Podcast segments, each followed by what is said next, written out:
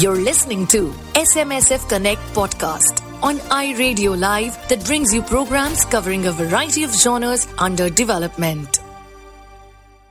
Hello and welcome to SMSF Connect podcast, in which we begin a new series focusing on promoting gender at workplace. I, Pooja Murada, and I, Aarti Grover, we represent the Outreach for Development team at SM Sehgal Foundation a rural development NGO, and we will be hosting conversation on this very important topic. Let us begin by sharing a little about this podcast series.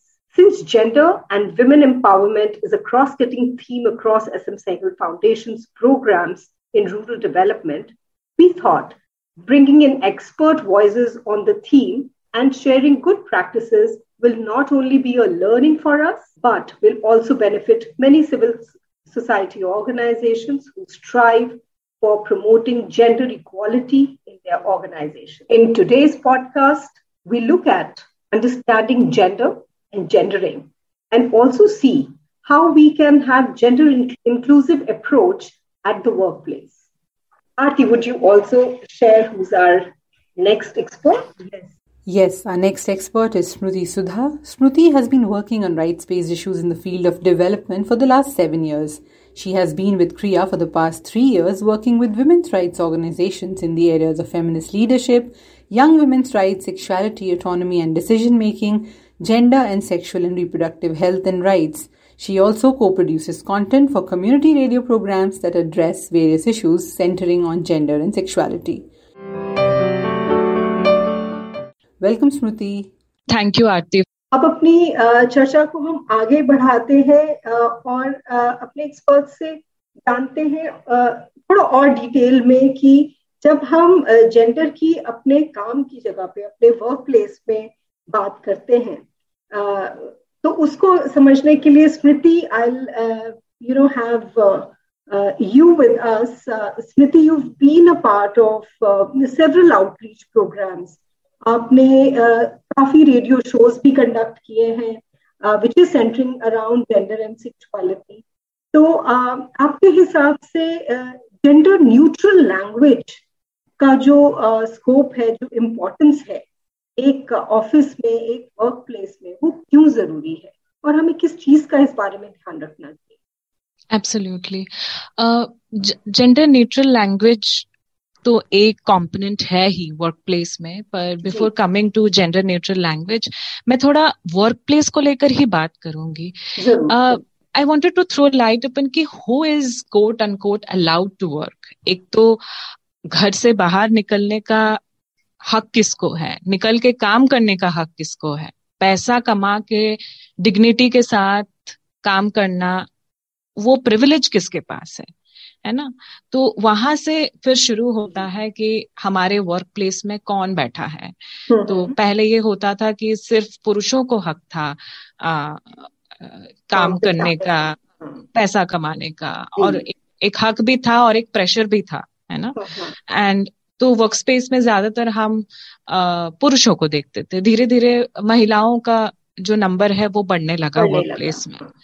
पर महिला भी work space में कहाँ बैठती हैं उस पर थोड़ा मैं आगे आऊँगी पर हम वर्क स्पेस में महिला पुरुष के अलावा बाकी जेंडर आइडेंटिटीज कितने हैं क्या हम सिर्फ़ मैन और वुमेन को लेकर ही सीमित हो जाएँ हम्म। पर उनके बारे में क्या अगेन जो अपने आप को आ, महिला या पुरुष के कैटेगरी में नहीं फिट देखते हैं आ, हम्म। ये सोचना भी बहुत ज़रूरी है कि हमारे वर्क स्पेस में जो अभी महिला पुरुष तक अगर सीमित है तो क्यों सीमित है और वहाँ पे कौन वेलकम्ड है एंड कौन नहीं है? नहीं राइट अगर हमारे यहाँ ऐसे लोग काम कर रहे हैं जो अपने आप को महिला या पुरुष नहीं मानते हैं क्या हमने उनके लिए वो एनवायरमेंट बनाया है हाँ? हाँ ताकि वो थ्राइव कर पाए ताकि वो बिना किसी आ, सोच के बिना किसी मेंटल प्रेशर का काम कर पाए?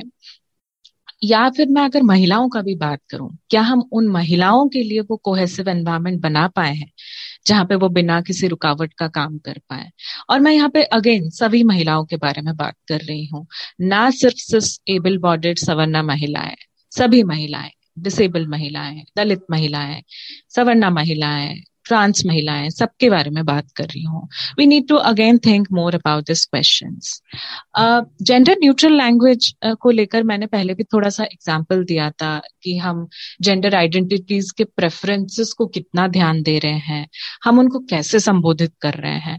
और जब हम इस प्रेफरेंसेस पर ध्यान देते हैं जब हम uh, उनके uh, संबोधन को लेकर सीरियसली सोचते हैं और उसको इम्प्लीमेंट करते हैं तब हम सिर्फ़ उनके राइट्स को असर्ट नहीं कर रहे हैं। पर संस्था में जो पावर सेंटर होके रह जाता है एक ग्रुप ऑफ़ पीपल को उसको भी कहीं ना कहीं हम हिला रहे हैं तोड़ रहे हैं। ठीक उसी तरह जब हम आ, संस्था में किसी को सर और मैम कहना छोड़ देते हैं तब भी हम पावर को कहीं ना कहीं चैलेंज कर रहे हैं। और हम एक ऐसा एनवायरमेंट बना रहे हैं जहाँ हम बोल रहे हैं कि हमारे लिए सब इक्वल है। देन ये सब वर्क एनवायरमेंट जब हम बनाते हैं ये कहीं ना कहीं पेट्रियार्की को चैलेंज करता है। Again another question that comes to our mind is decision making level पे कौन रहता है है ना? uh, जब हम एक टीम के लिए डिसीज़न ले रहे हैं तो उस डिसीज़न मेकिंग बॉडी पे कौन है? जब हम संस्था में महिलाओं के लिए कोई डिसीज़न ले रहे हैं, क्या उस डिसीज़न मेकिंग बॉडी में महिलाएँ मौजूद हैं? हम देखते हैं कि कहीं महिलाएँ घर में नॉर्म्स को तोड़ते हुए पेट्रियार्की को चैलेंज करते हुए घर से बाहर निकल के काम करने आ जाती हैं। कभी कभी घर में भी डिसीज़न मेकिंग का हक नहीं रहता है। पर वो जब बाहर आकर काम करती हैं, वहाँ पे भी उनके कई सारे यू नो कई सारे नॉर्म्स का सामना करना पड़ता है। आ, काम पे आना एक आज़ादी होता है उनके लिए पर अगर वहाँ पे भी इसी तरह के पेट्रियार्कल नॉर्म्स का सामना करना पड़े फिर वो एक अलग तरीके का कॉम्प्लिकेटेड सिचुएशन हो जाता है। Uh, मैं एक छोटा सा एग्ज़ाम्पल दूँगी यहाँ पे। मैं एक संस्था के साथ ट्रेनिंग कर रही थी। बॉम्बे का एक संस्था है यंग लोगों के साथ काम करता है। और हम बॉडीज को लेकर बात कर रहे थे बॉडीली ऑटोनॉमी को लेकर बात कर रहे थे। हम्म। तब एक युवा महिला ने मेरे साथ शेयर किया कि अब हम ऑफ़िस आप तो बॉडी को लेकर इतना बात कर रही हैं पर अब हम जब ऑफ़िस में आते हैं तो हमारे लिए तो ड्रेस कोड है। हम शॉर्ट्स पहन के नहीं आ सकते हम एक तरीके का कपड़ा पहन के नहीं आ सकते। हमारे लिए तय कर दिया गया है कि हम क्या पहन के आएँगे। और वो डिसीज़न हमने नहीं लिया है वो किसी और ने लिया है और उस डिसीज़न मेकिंग बॉडी में कोई लड़की या महिला नहीं थी।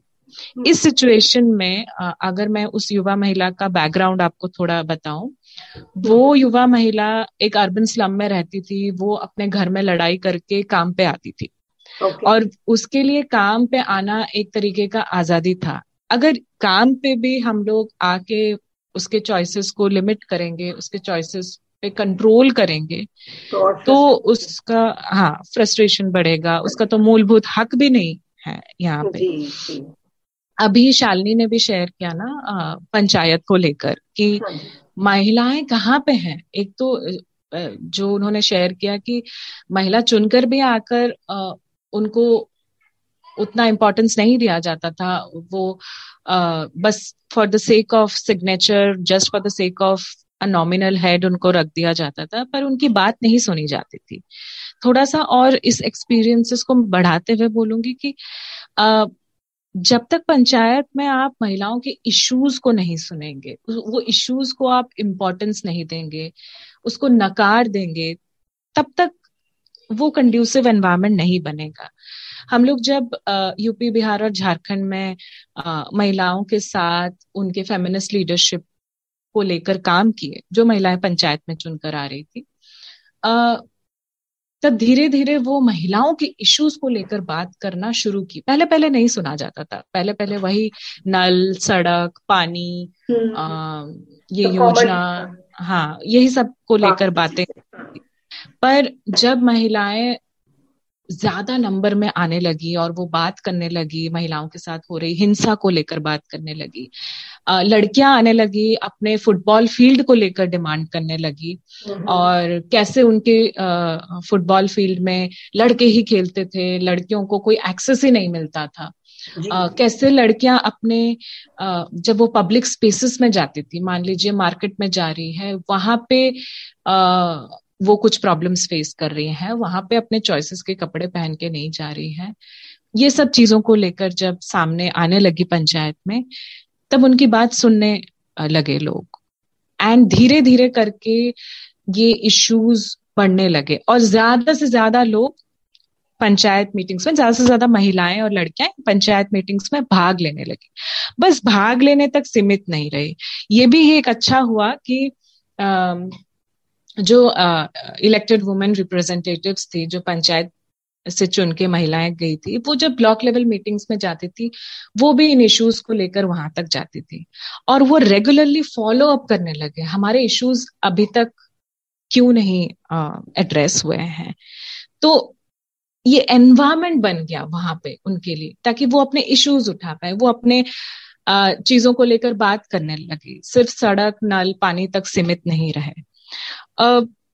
इसीलिए मुझे लगता है कि just for the sake of including women in decision making position let's not take that initiative ये प्रोसेस को हम कितना इंक्लूसिव बना पाए, ये सोचना ज़रूरी है। उनकी कैपेसिटीज को देखना ज़रूरी है। वो क्या चैलेंजेस फेस कर रहे हैं, उसको देखना ज़रूरी है। और ये सारे इश्यूज़ को हम कितना इंपॉर्टेंस और वेटेज दे रहे हैं इसको भी देखना ज़रूरी है। ये सारे जो पितृसत्ता के आउटकम्स हैं हम कहाँ पे चैलेंज कर रहे हैं वर्क स्पेस में? और सिर्फ़ अर्बन वर्क स्पेस की मैं नहीं बात कर रही हूँ। हर तरीके का वर्क स्पेस में हम कैसे चैलेंज कर रहे हैं। और महिलाओं को डिसीज़न मेकिंग बॉडीज में किस लेवल पे इंक्लूड कर रहे हैं वो देखना थोड़ा ज़रूरी है। ज़रूरी है। बिल्कुल बिल्कुल। Thank you. This was really insightful. Listeners, stay tuned as there's more coming up in the next podcast. Thank you for being with us. Stay tuned for more. You can also listen to these podcasts on Spotify, Apple, and Google.